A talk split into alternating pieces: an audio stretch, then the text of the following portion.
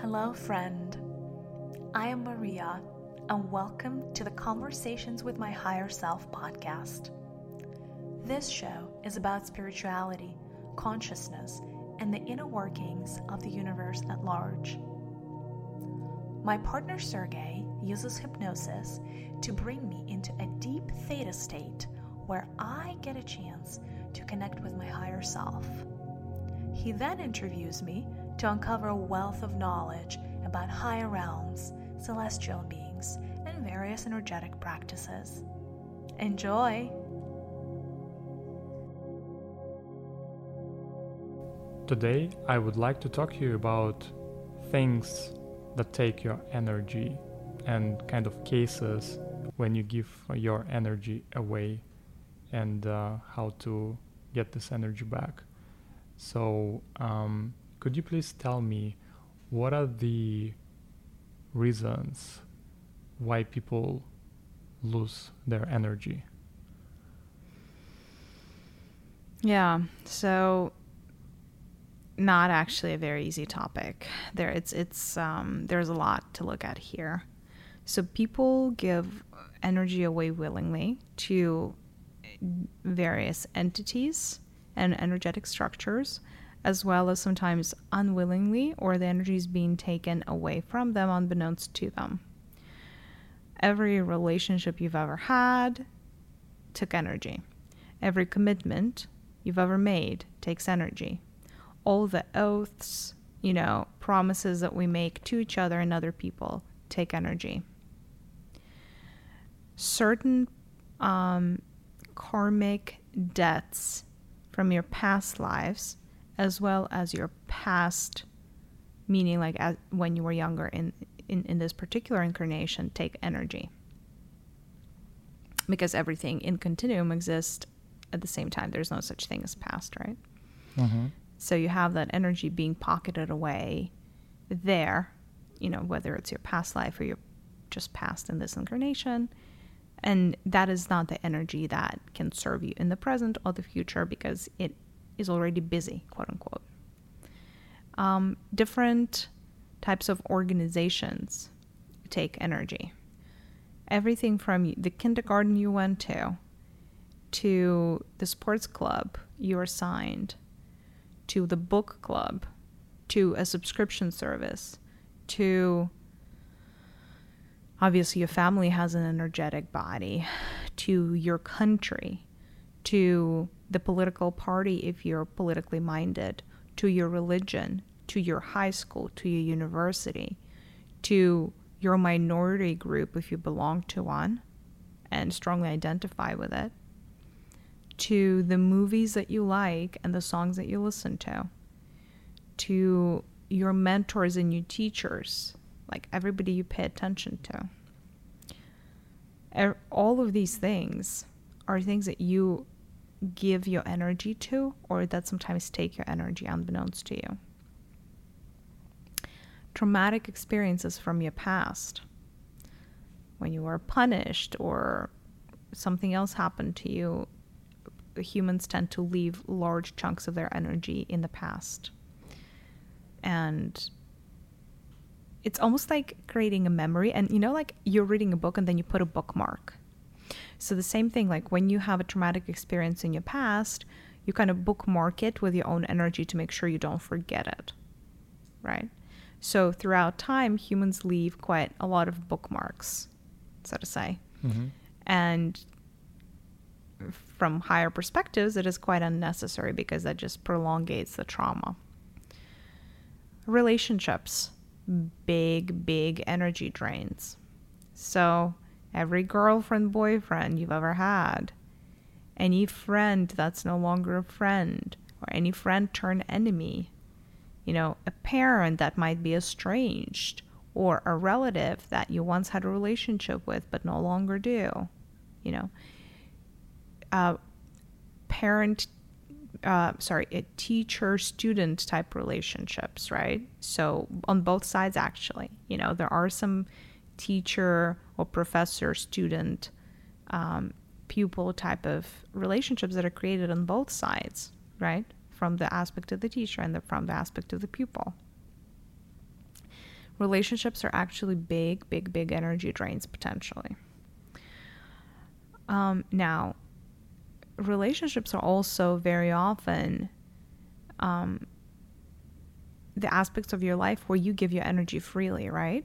We all know that in order to have a meaningful relationship with somebody, you have to have an exchange of energy.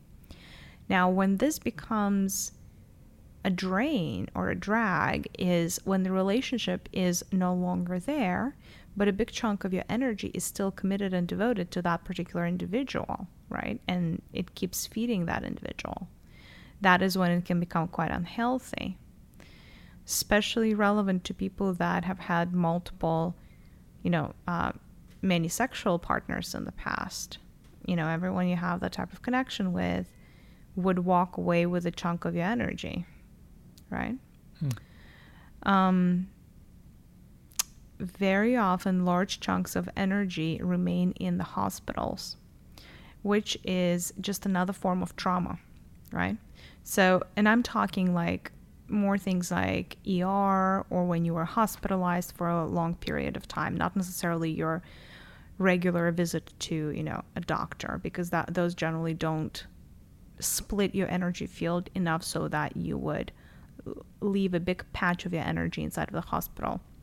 But if you've been hospitalized for a long time, or actually very often with the women when you give birth, you might leave a large chunk of your energy in the hospital. If you're going through surgery, you might leave a large chunk of your energy in the hospital, etc., etc. So those types of energies, you're better off recovering because this is a form of trauma. But people don't think of hospitalizations and surgeries as trauma because the level of consciousness is not quite there with humanity yet. Mm-hmm. Um, the reason I'm giving you all of these different examples, right? It's like a big laundry list of things, is because all the practices that we're going to look at afterwards, right, are examples of how you can get that energy back. Now, if you're not cognizant of where your energy could be clustering or where your energy could be pocketed, you're not going to go after those types of instances in your past. And I would like for you to. Because there's always thousands of different instances where your energy is pocketed and it's not being useful. I'll keep going a little bit in terms of like where what are the other places that you should be looking for your energy. Any type of accidents. Again, another form of traumatic experience, but I'll I just want to make sure that you look there.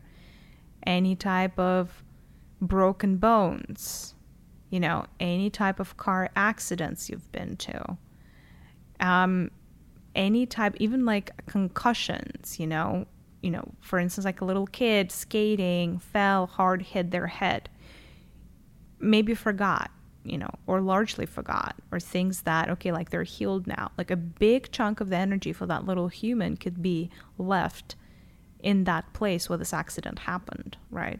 So, definitely something that you need to check for.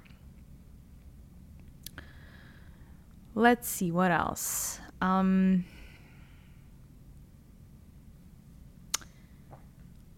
what about bad habits? Oh yes. Well, this would be uh, like another example of, of organizations, right? Because like every egregore that you come across, such as you know, a- any type of large organization or a habit that you had for sure. So things like smoking or drinking, things like eating meat, for instance, coffee, um, pretty much any consumable, um, whether good or bad.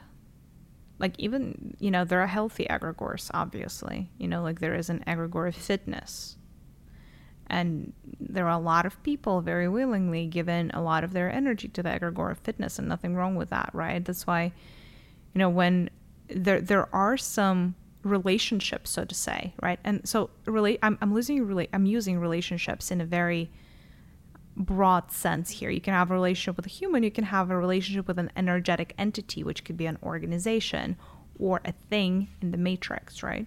So you have energetic relationships with all types of foods that you're consuming, right? You have an energetic relation with water, with tea, with coffee, with juice, with Coca-Cola, etc., etc. So any of those foods that you're either addicted to but you know you're they're bad for you, the reason that they have you crave them so much, or one of the reasons, should I say, is that you've given a lot of energy to that egregore, and because it has a lot of you in it, it's very easy for you guys to attract because like it's the same type of energy attracting you know one another. Also as you consume that product you start vibrating at its frequency. So again like as you consume coca-cola for instance you start you start vibrating at the frequency of coca-cola so it's actually the more you drink it the more prone you are to wanting more right Mm-hmm. um, it's like the gift that keeps on giving only in reverse so as you're vibrating on the frequency of Coca-Cola, it would be very, very hard for you to give it up because that is an identical match to your frequency. Now this drink is, right? Uh, but there are a lot of people giving a hell lot of energy to the soft drink egregore, and each of these drinks separately as well. Yeah. So any kind of addiction, really, Mm-hmm. drugs, you know, for sure, give a lot of energy to that. Uh, but of course, like generally speaking, um, people who do this type of work uh, are probably the people that, you know, are either ready to face their addictions or not the ones that are very prone to addictions in the first place, right? So generally speaking, I'm probably I would be talking to somebody who no longer is having the issue of, of like being that addicted to something or would want mm-hmm. wants to be committed to working through that. So the same energy practices would work in this case to help end the addiction or erase the you know the the byproduct Mm-hmm. of being addicted to something. Yeah. So, in other words, we give away energy to everything under the sun, willingly and unwillingly. And of course, there are some individuals that just take our energy once that connection has been established, right? Yeah. So, you might have an ex boyfriend, girlfriend who, you know, in a relationship was feeding off of you. And, you know, very often, you know, in relationships, yes, sometimes you have individuals that both feed each other, and that is great. That is a very um, that's an amazing symbiotic relationship, you know, where by the virtue of people coming together, both of them become better. But that isn't not the definition of most most relationships on planet Earth, unfortunately. Uh, a lot of relationships on planet Earth are a little bit one-sided, where one person is giving and the other person is receiving. When that happens, you know, there is a donor and then there is basically a vampire, if you will, right? Or a taker, a giver and a taker, I think is a better way of putting it because I think calling somebody a vampire might might actually um I don't want to put that like I don't mean it in a negative context because ultimately uh when two people are coming into a relationship, it's meant to be, right? It's meant to be for the giver and it's meant to be for the taker. Right. Right. It's not that the taker is bad and the giver is, oh my God, so good. Right. It's a lesson for both. Yeah. Yeah, so the fact that they attracted each other means that they're vibrating at the same frequency. It's not like one is amazing and the other one is awful and terrible. But what ends, what ends up happening is there is a relationship that, that is being established between these two people. Now, in all of your relationships, if you looked at the energetic level between two people, the relationships would be formed alongside it's like a connection that you form with somebody and you form them alongside the different chakras right so and you can actually examine that's that could be a very fun exercise for for, for you guys right in the meditative state with each of with e- each of the people in your life you have relationship uh, on one or many chakras. So the way that looks like is you know like if you imagine yourself and like your partner for instance and look at the seven chakra system right? You would be able to see these like almost like little strings of light connecting some of your chakras and not others right? So when two people come into a relationship not all seven are activated within a particular relationship you have a ton of relationship where just one chakra is being activated. So for instance you you could have two individuals that are connected um, with their throat center. That means that they exchange a lot of information but that's the extent of their relationship. You have some relationships that might have for instance the green center activated and the red center activated, which means that two individuals have love for each other, hence the heart chakra being activated. But red means that they also depend on each other for survival, right? So you could have a marriage that's a loving marriage, but two people are dependent on each other for shelter and food and things like that, basic sustenance, right? So when you're coming into a relationship with one another, and again, like deep relationships, you would uh, generally establish more than one connection, right? Uh, f- more fleeting relationships, you would just connect onto one chakra. Hardly ever do I see people being connected on more than three chakras at any given point in time. That is what you would probably start calling soulmates. You know, if you if you see people that are connected more in more than three chakra spaces, uh, this is what you would call the soulmate relationship. But I digress. Going back to um, the donor and the taker, or the giver and the taker. Basically, when in a relationship is being established, those roles are being established within a relationship, which is really interesting because just the fact that somebody is a giver in one relationship doesn't mean that they're a giver in all of their relationships. It just means that when their energy came in touch or into contact with the energy of this other individual, they, in relationship to that person, they're either a giver or a taker with a lot of individuals, or should I say, it's actually really healthy for people to have different kinds of relationships, right? Mm-hmm.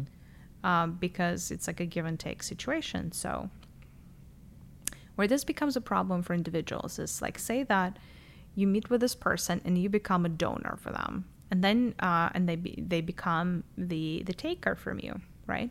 And while you're in a relationship, it's all good and great because this is technically the contract that you signed up for and say that you're going through you know working out some karma together you know you're living your life you're hopefully expanding you're hopefully evolving or at least not dig- you know not um, uh, at least not degrading. Um, so what ends up happening when that relationship is over is most people don't break that connection, right? And so mm. years upon years upon years later, the same structure of the relationship is true, although you might be separated by tens of thousands of miles, right?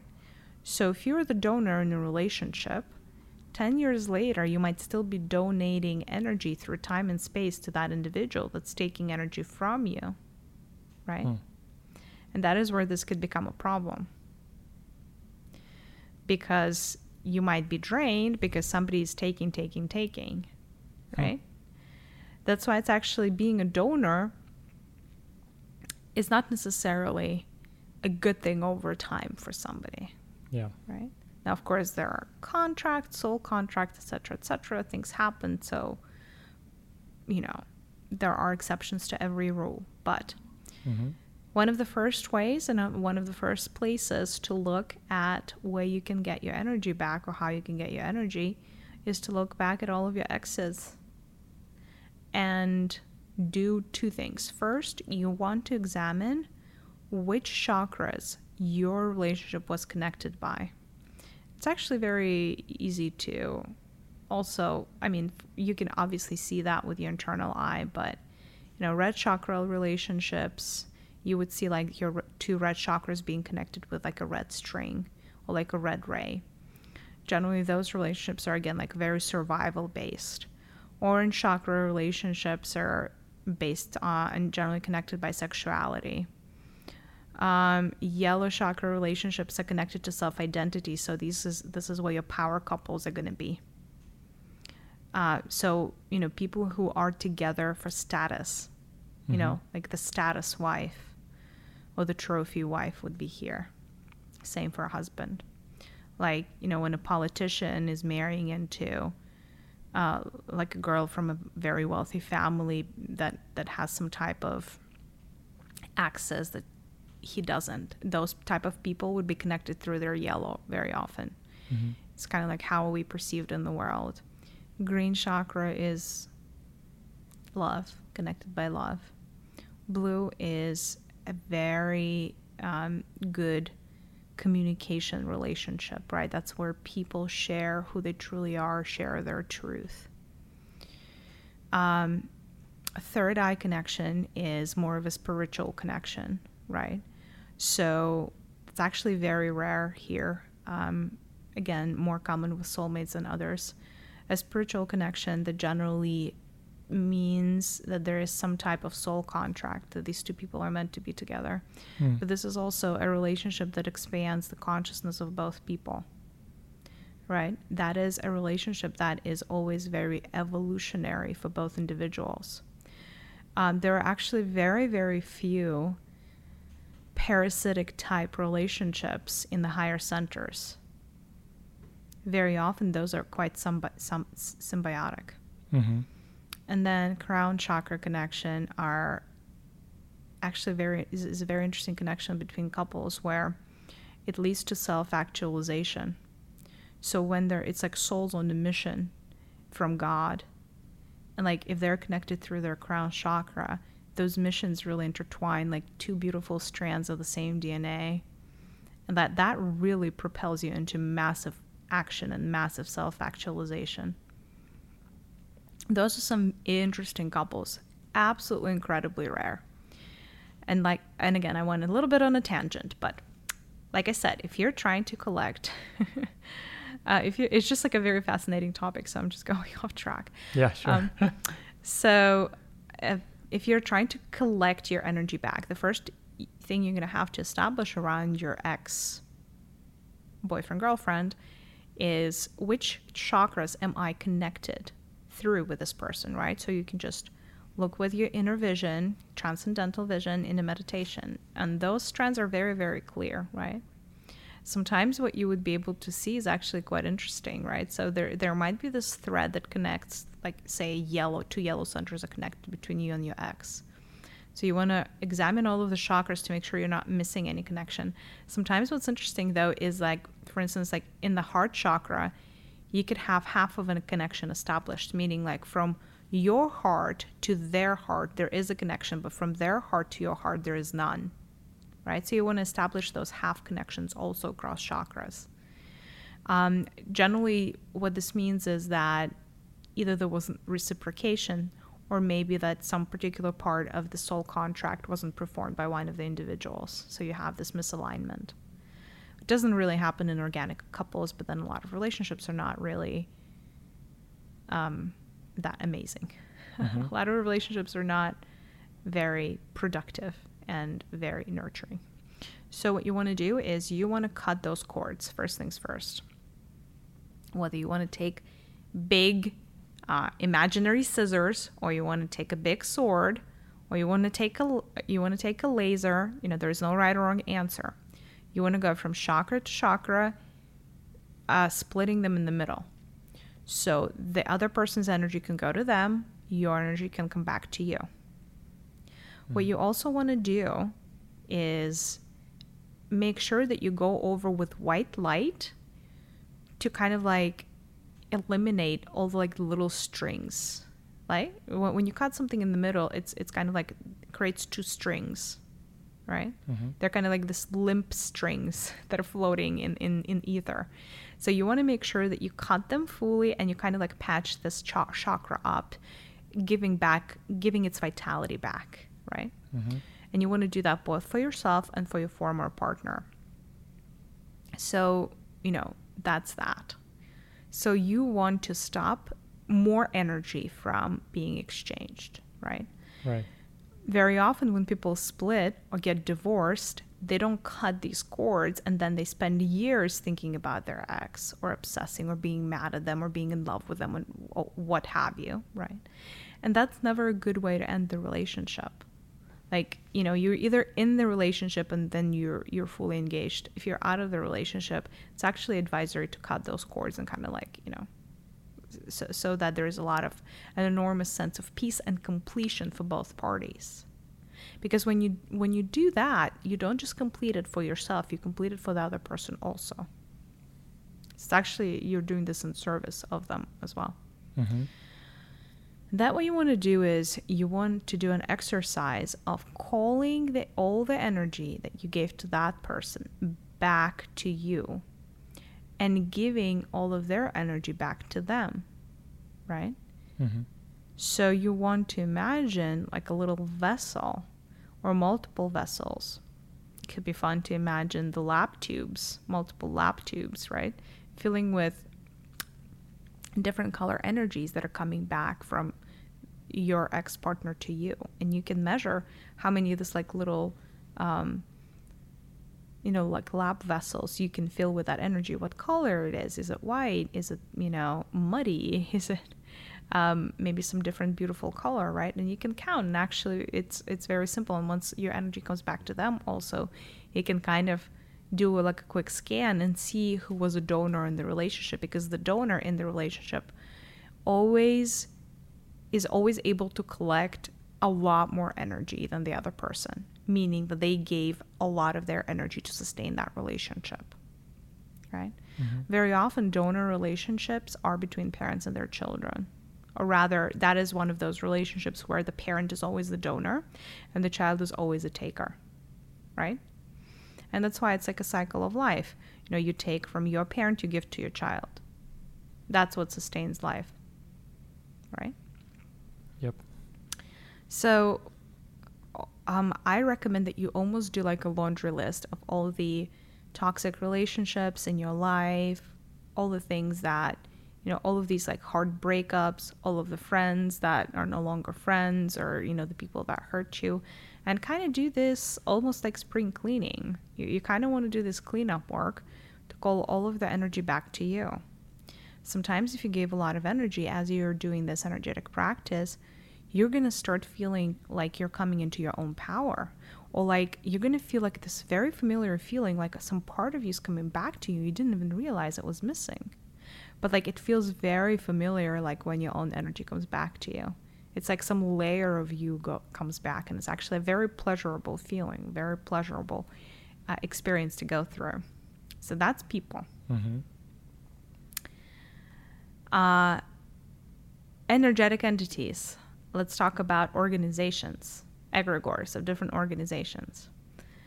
Um, it could be anything from an extreme case, let's say a religious cult that you used to be a part of and then you escaped and you no longer want to be connected to them.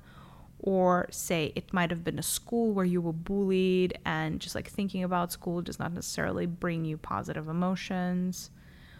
Or it could be like literally it doesn't really matter any organization that you used to give your time to or attention to and now you no longer do so very similar like you want to do with um in a similar way like the energy collection process is kind of the same. You want to first understand which chakra or chakras um, I did you use to connect to that entity? You know which chakras like it, it's kind of like almost thinking like if this if this organization were to pull you on a string like what color would that string be? Hmm. sometimes there's multiple strings right so you want to envision that cord like an umbilical cord almost that connects you and the organization. Very often it's just one. Um, because our relationships to organizations are t- tend to not be as complex as to people. But of course, it depends. Uh, for instance, if um, like the orphanage and the orphan might have, you know, the relationship between an orphan child and an orphanage can be very complex because it's kind of like a relationship between a parent and a child. So those generally tend to have multiple cords, but more so different relationships are um, not uh, the, the relationships with other organizations don't tend to be that level of complexity. So you want to imagine which cord this energy flows in. And sometimes there's always going to be, sometimes there's going to be like a give and take between an organization and an individual. But very often, individuals tend to feed organizations and not the other way around, actually. Hmm.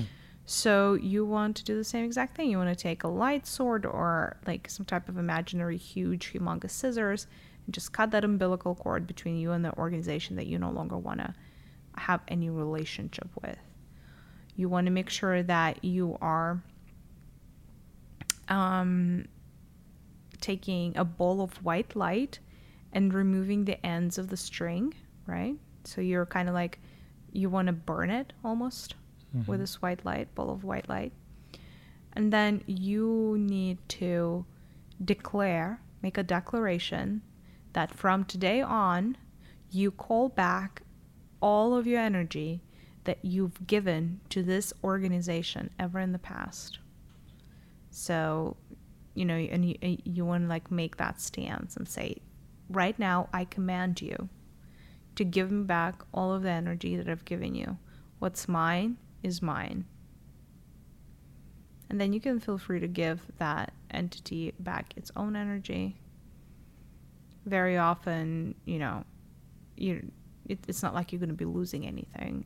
I mean, especially for organizations that we're trying to break ties to, that are connected to painful memories, there's not much in it for you to try to hold on to these types of energies. And what if it has um, kind of resistance? Is it possible if it's a very strong yes, organization? Yes, it is possible, but um, then you, you say the declaration one more time. If nothing happens, you can invite your guardian angel or guardian archangel to assist you with this process.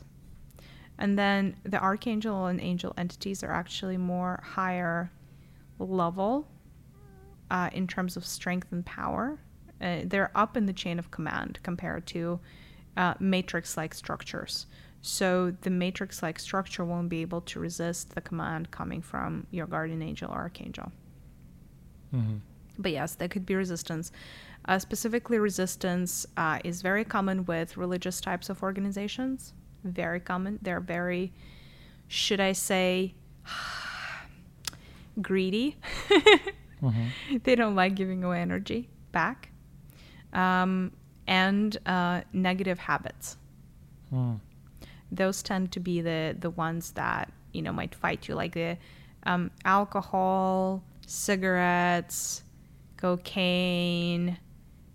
Um, you know, you, you, you catch my drift. Yeah. Like those don't like to give you heroin, the worst, doesn't like giving back your energy, but that's where you call in the, the powers of light. Mm-hmm. And then there, there is no way that that um, entity can, can resist you. Because first you're making the declaration and you're almost like it's like an order. You're making an order. You're like, you're calling your energy back. It's not like, can it please nice, uh, it would be nice for me to have, you know? As you're calling your energy back, you should stand in your power, right? It's actually very good to be grounded in that moment, to feel that, you know, you're in charge of your life and talk to it from the position of power. Because you are you know the son of the daughter of god. You are the son of the daughter of source. So in essence you are in charge here right? It's just been long forgotten and from that place you can call any energy that belongs to you back because you're not stealing anything from anyone you're just claiming what's always been yours Mm-hmm. mm-hmm. So in essence, it's supposed to restore balance as opposed to break balance. And then in the restoration of balance, you're always right.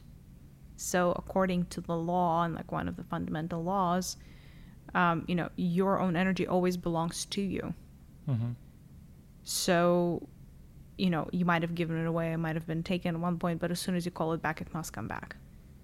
Got it. And with this uh, kind of organization, kind of energies, uh, do you also have to give back the energy that you took from the organization? It's advisable. It's advisable. Um, very often, and you would be actually, you would be surprised, right? It might not be like sometimes the energy that you give back is dark and gray and brown. It's almost like spitting out uh, oil. Mm-hmm. Um, it's actually not pretty energy. Like depending on the egregore, of course, there's like thousands of them under the sun. But yes, it's advisable that you give back the, the, the energy that it has given you. Mm-hmm. Yeah. Got it. Okay, so what what would be the next? Well, let's see. I mean, I've Or given you. You like kind of follow the same. Pattern. You kind of follow the same pattern, right? So, like, I think that first, it's actually really important for you to like make a list, right? Because something like that can take and should probably take multiple sessions, right? Mhm. Yeah. So I think first you want to like list all of your trauma, you know, all of these, like all of the people that might have hurt you, like kind of like circumstances and events, organizations and people. What about your parents, for example? Well, there are like three main buckets, right? Like I said, circumstances and events, Mhm. organizations and people. So you should take a piece of paper, add these three columns, and list all the things that you remember from your past uh, that you perceive as things that you could have given your energy to and you would like back, Right. right? And then you would go, uh, you know, dealing with each of them um, one by one by one. Your parents, it's generally you're the taker, right? Right. There are exceptions to every rule. Most often, the child parent relationship is the one that is given for life. It, this is not necessarily something that you want to cut. Right. Have I seen it done before? Yes. If it's like so painful, but in essence, when you're cutting yourself from your parent, you're cutting yourself from your ancestry line. And that is highly inadvisable hmm because you actually don't want to cut cut your roots. hmm Uh, it can be done. I've seen it done when the ancestry line, for instance, is very dark, and you come in and you want to make a change. In essence, if you cut your cords with your ancestry line with your parents, you're gonna have to literally cut the cords with not just your parents, but like everything, Right. all, all of the ancestors. In essence, that would make you the um, The beginner. the beginner of the new generation. Yeah, like the the beginner of the new family tree, right? Mhm. So you know, sometimes like very light souls would come into dark um, ancestral patterns and dark ancestral trees with the idea of cleansing them, but then understand that like that darkness is just sucking them in instead of like being released. So, like in those particular cases, sometimes new generations are being established by like cutting ties, Mhm. but that is highly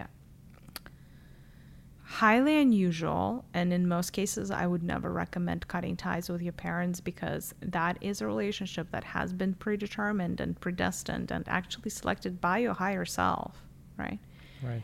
so in although you might perceive it as painful all degrees of painful it's still recommended that you stick through with it um And I you kind of chose this, right? Absolutely. Yeah. So there's a lesson in there for you. So don't don't don't be so hasty to cut ties with your own parents or your own children for that matter, because those are always karmic relationships. Right.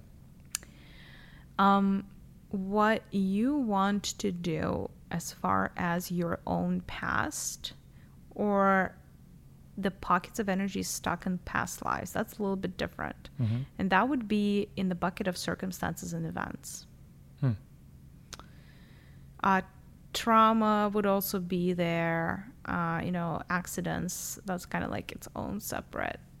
Because we- we've kind of went over, you know, people and organizations, and those are very simple because all organizations on an energetic level are kind of like these bubbles and these round structures, right? Mhm. And so every time you're connected to a round structure, it's going to be through an umbilical cord. You cut that, you're done.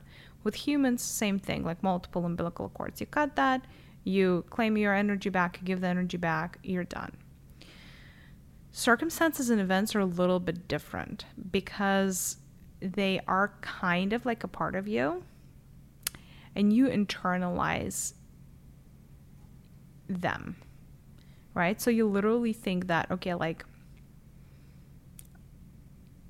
like say that when you were little you killed a kitten super weird example but first thing that came to mind and then you internalize that and it was a traumatic experience. Maybe it was an accident that you killed a kitten.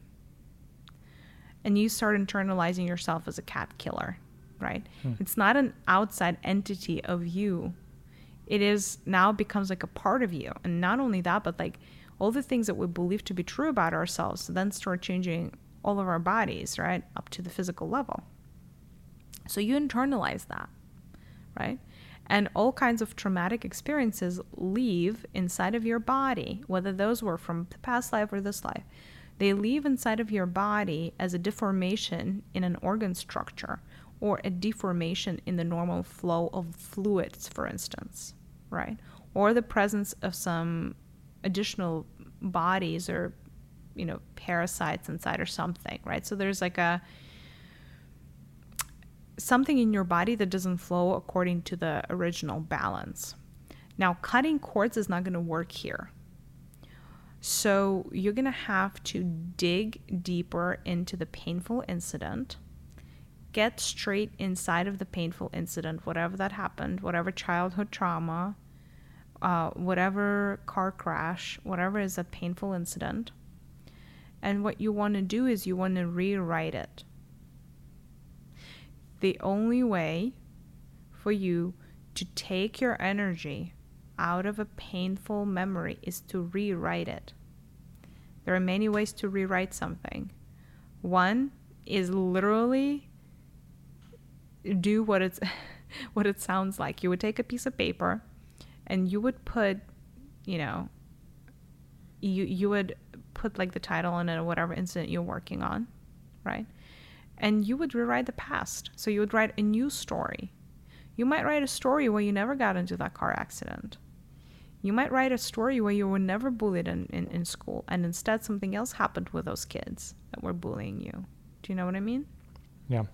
So you can a- actually physically rewrite with your hand or you can rewrite mentally when which is where you, you take like the same day and the same time you kind of like connect to the same frequency which in the matrix terms, this is just um, like it, it gets you to like a certain address of a cell, right? You want to align to when, when this has happened in like time and space. So you, you you would need to go back to that day and then you just replay it in your head, giving it whatever circumstance you want.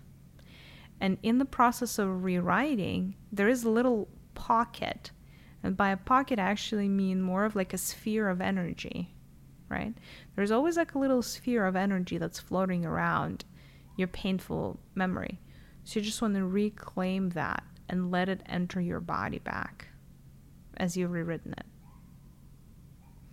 So, two things happen, right? So, you first take that energy back, and two, you rewrite that incident in a way that doesn't create pain but creates happiness or some other pleasurable emotion, right? So, that little hook that existed in the fabric of your past, if you will, is no longer going to be there. So that hook disappears into a smooth surface. And that's it. Hmm. And that's how you would take your energy from a painful memory. What about past lives? Same. How do you kind of get there, uh, given that there have been maybe thousands of past lives and maybe hundreds of traumatic experiences.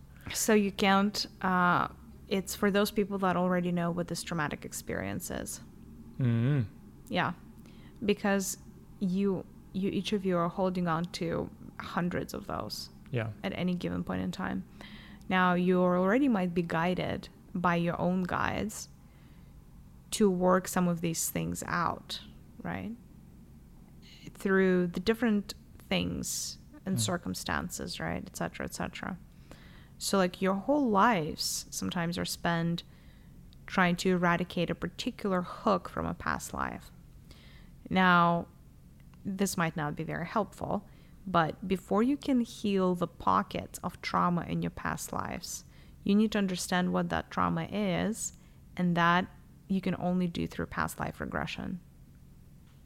So the right quote unquote way to do past life regression is to regress into a past life, and there is, you know, many, many, many ways to do that. And there are many meditations, and we can have a whole episode about past life regressions if you guys want. Mm-hmm. But it's like a long topic in and of itself, right? It's not like a five minute answer.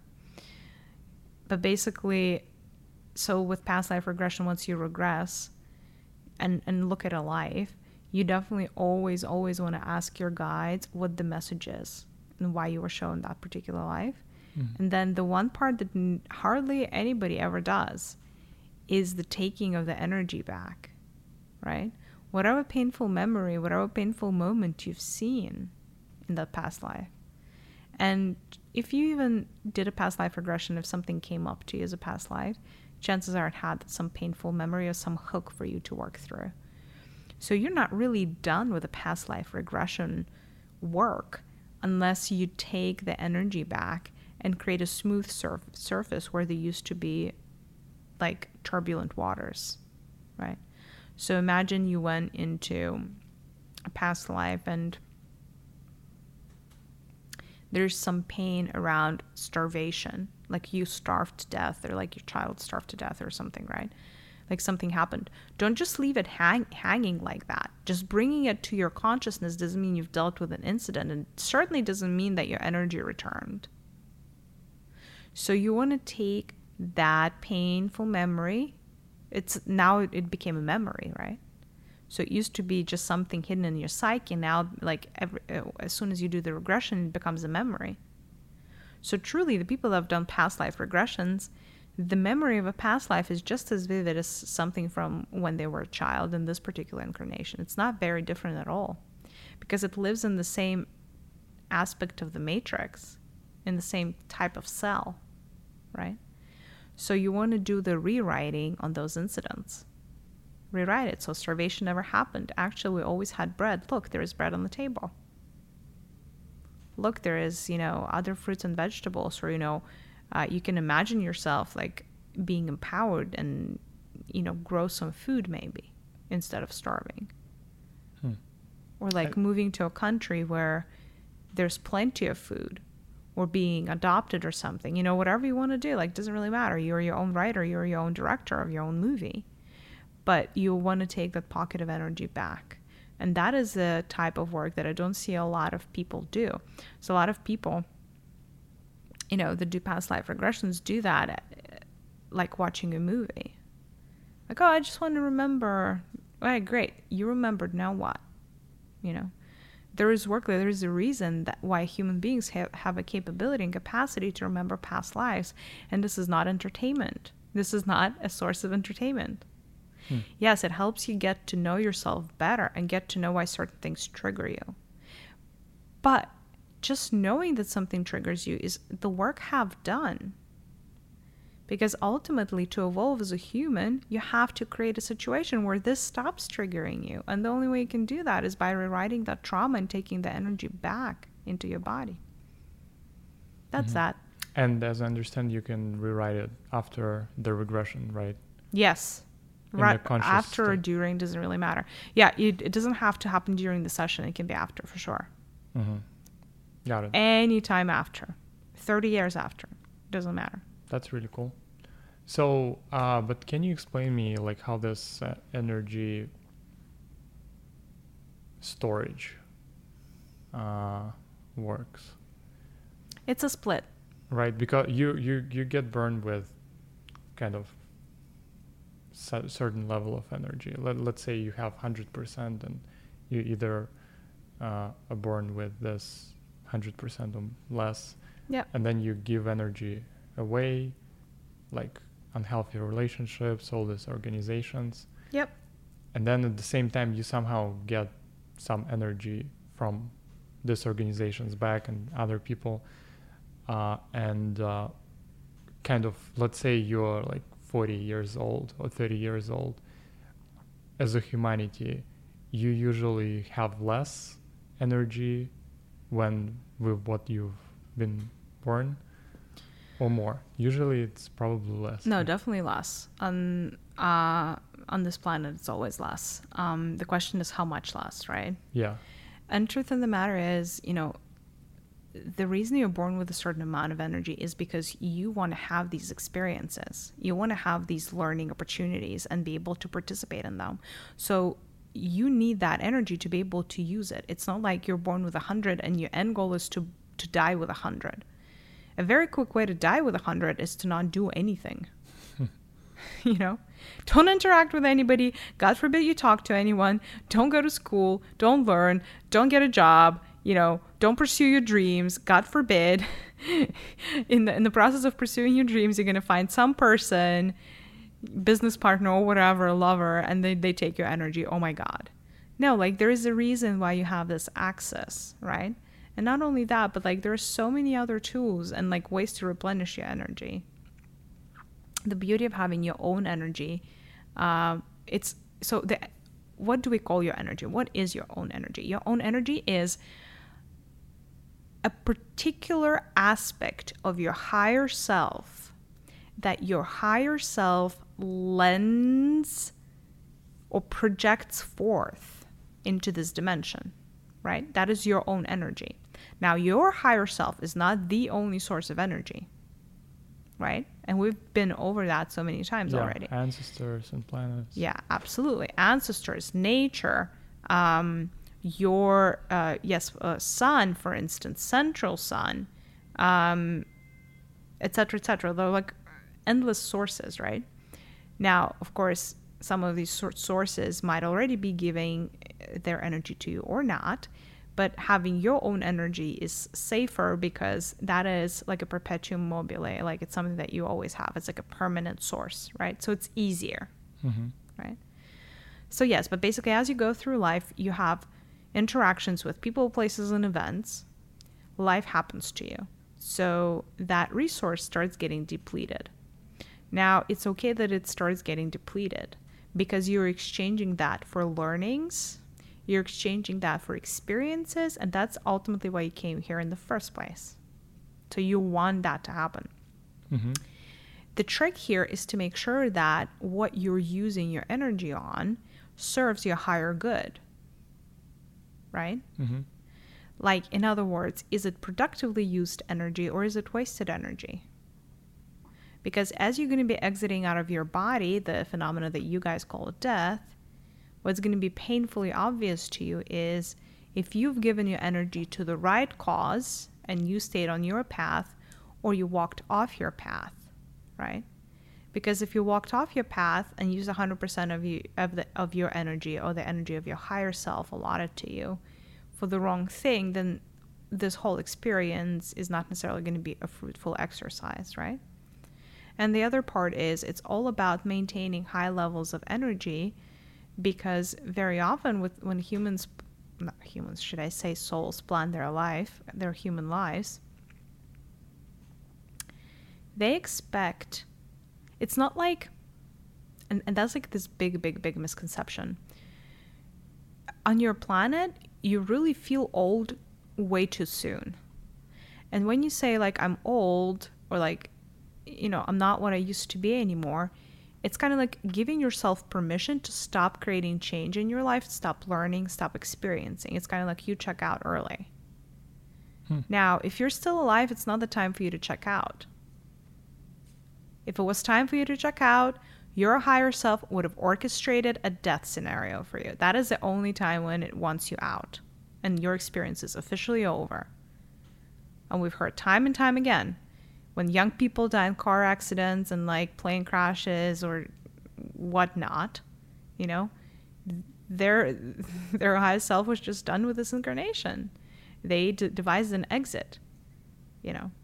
But for as long as you're alive, that means that you need to be constantly going through lessons. Now, the problem with the way this matrix is structured is too many people, because, you know, like, oh, you know, um, th- there is this conception that you're gonna live life to the fullest, and that generally means like fooling around when you're young and like drinking a lot of alcohol, which actually consumes a ton of people's energies.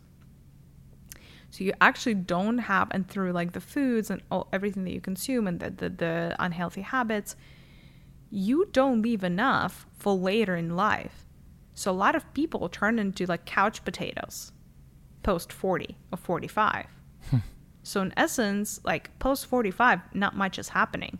And that's never meant to be so because if it was pe- people would be dying in 45. Because if your higher self thought that post 45 there's nothing you could do with your life, hmm. it would have just taken you back. Trust me, it has a million other ideas of where and how it could be incarnating. It does not experience lack of ideas. So by you going through, oh, like using up that resource too early in life while also being completely uneducated about how else you can replenish that energy and where did it go in the first place, you turn yourselves into humanoid entities that are incapable of evolution post age 45 because you consider yourself old. Hmm. Now, there are major pockets of energy that your higher self planned for every decade of your life. There is a massive learning that's supposed to be happening every decade of your life that relates to including your first and last decade. So there's a major lesson for each of you between year 0 and 10 in the same way that there's a major lesson for you between year 90 and 100. And that is not how you guys think about it at all. Somehow, some way, humanity believes that there are major lessons to be learned between ages 20 and maybe 50, and that's kind of it. And then retirement. Yeah, retirement. Love retirement. Official permission to sit on the couch and do nothing. Great. My favorite. Oh, and by the way, the government owes you something. Amazing. Child of God reduced to getting pennies from its government for serving a life sentence on a job that they hated. My favorite. and then Yeah. what, what ends up happening is just people people just become bitter. There's a lot of bitterness bitterness in retirement. A lot of like uh, you know, this retirement ain't what what they said it was going to be. Yeah, it can be a separate topic, Yeah. Uh, but knowing that um, there are so many things that can take your energy, right, and you can give willingly this energy to some person or organization. Um, how can you kind of minimize the loss of energy in your daily life? I don't think it's about minimizing. Um, I think that you want to make sure that you have enough free energy for everything that you want to do in life. Yeah. So if you're sensing that there is a, like a need for you, a want, a wish to do something, get somewhere, you know, like there's like a goal that you like almost want to have, but then you're like, oh, I don't know that I can do this. This is all an example or a symptom of a lack of energy. hmm So when you feel like you want more than you have, that generally means that you inadvertently or, you know, purposefully gave away your energy and never collected it back. So every time you experience a loss of power, first thing I would do is start looking for opportunities to reclaim some of that energy back.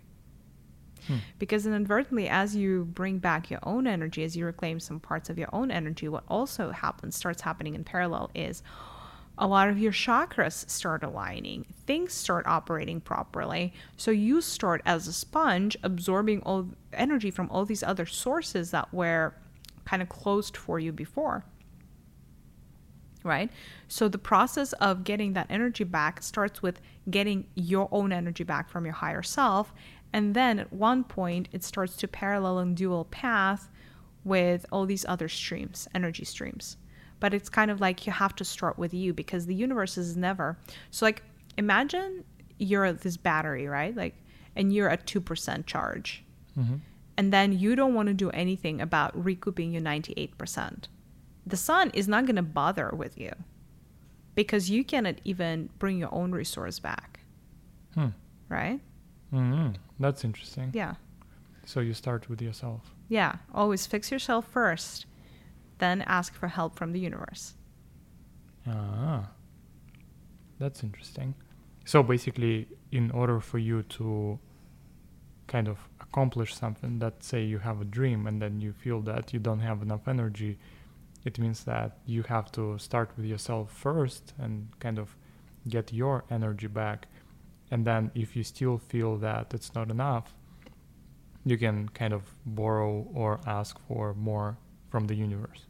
Correct, but also when there is a will, there is a way, right? So if you, the, the way the energy works is once you've recouped a big chunk of your energy, then what you're going to have enough energy for is goal setting, kind of, right? So projecting a desire forth. hmm Uh, all of a sudden, you go from a place of, I cannot even set this as a goal for myself because how would I ever, into, okay, how about X, or I really would love to have Y. And as you project forth that desire, the universe starts working in your favor. Hmm. But what had to happen first was your own internal work to be able to project enough energy to set that goal. Hmm. Oh. Yeah, it's it's im- imagine you're like playing darts and like you're like you you know goal setting is like hitting this bullseye. You're like okay, like this is my target, and then you know you, you throw it and like it lands in this bullseye. That is what you need to do with your internal resources. Hmm. You cannot really borrow energy for goal setting from external source- sources. But these external sources are going to willingly contribute their energy to your goal because this is the law of this universe. Once there is a very genuine desire, the whole world unfolds to help you get there. Hmm. That's interesting. So there are a lot of teachings that like kind of tell you how to manifest things in your life, Mm-hmm. right? So manifest a house, for example, one of the most popular ones. But basically you cannot do it unless you have enough free energy to set this goal. Manifestation is completely correlated to your amount of free energy. By free energy, I mean the energy that's not needed for your basic body functions, Hmm. such as breathing, heartbeat, you know, these types of things, Mm. digestion. You know, there is some energy that like you need for your physical processes. Talking, brain activity. You get it. You catch my drift. Yes. Now, free energy is all of that and everything that's in excess of what's needed for you to just carry on waking up every day and you know being able to have like a like being physically fit so like able to you know run and walk and all of that like not being handicapped mm-hmm. everything on top of that is free energy that technically could be called manifestation pool so the power of your manifestation is directly correlated to how large your manifestation pool is. Because initially, it's like you create a vortex with your own energy by setting a goal for yourself or creating a desire. And then the other energy of the universe rotates or aligns around that goal, right? hmm But for for the energy to of the universe to start aligning around your goal, your own energy needs to be powerful enough to create a vortex. Here's kind of like how it works energetically. By you saying, I want a house, using your example, you kind of almost like put a stake in the ground and say, I want a house, you know, with like the power of like your own internal energy, the energy of your higher self. What that creates is actually a negative potential. By negative, I mean minus, like, it doesn't mean bad. But it creates like a need for something where that need is not being met, or a desire for something where that desire is not being met. And it's almost like an empty space in the universe. So, like, you're almost like your manifestation first, like, by putting the stake in the ground, you're saying, okay, like, I want something that currently does not exist here in this particular place or for me in my particular reality, right? So you're almost like drawing, putting that stake in the ground, right? And like the reason that that creates movement is because when there is nothing, like the energy is going to, in a particular cell, the energy is going to align itself to fill that cell, right? Because there's no no true like no such thing as like an energetic vacuum. hmm There is an, a vacuum like that doesn't have air but it still has energy. There is no such thing as a place in the matrix that has nothing. But here's what you just did by making your declaration um, by saying, "Hey, I need a house," and then you know, imagining in your head what that house would be. You know, like three story, five story with like a little porch, etc., etc. You're in essence like creating empty space because you've just defined the parameters of that cell as containing a house, but there's no house there. And the universe does not like n- empty things. It's not it's not meant to be empty. So it's going to start moving inadvertently to help you fill the cell, but because you are God, because you are the creator and you have the power, and you have just defined the parameters of the cell, right? By saying this cell can only be filled with a house. It cannot be filled with cats, it cannot be filled with cars, it cannot be filled with dresses, it cannot be filled with cheese. You have to provide me a house.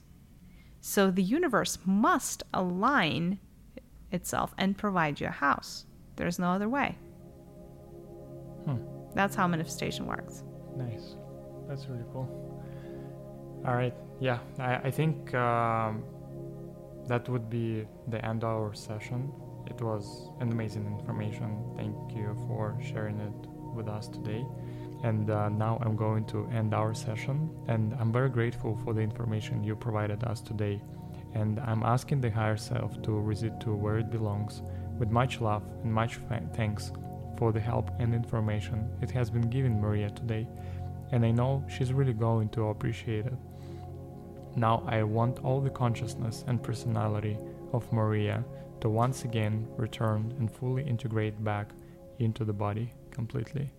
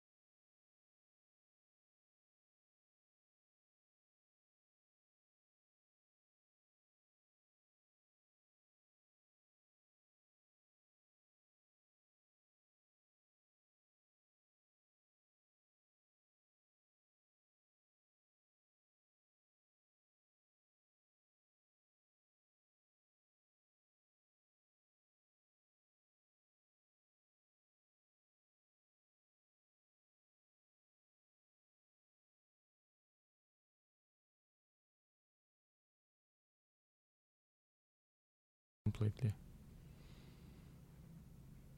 Into the body completely. Into the body completely. Into the body completely. Into the body completely. Into the body completely. Into the body completely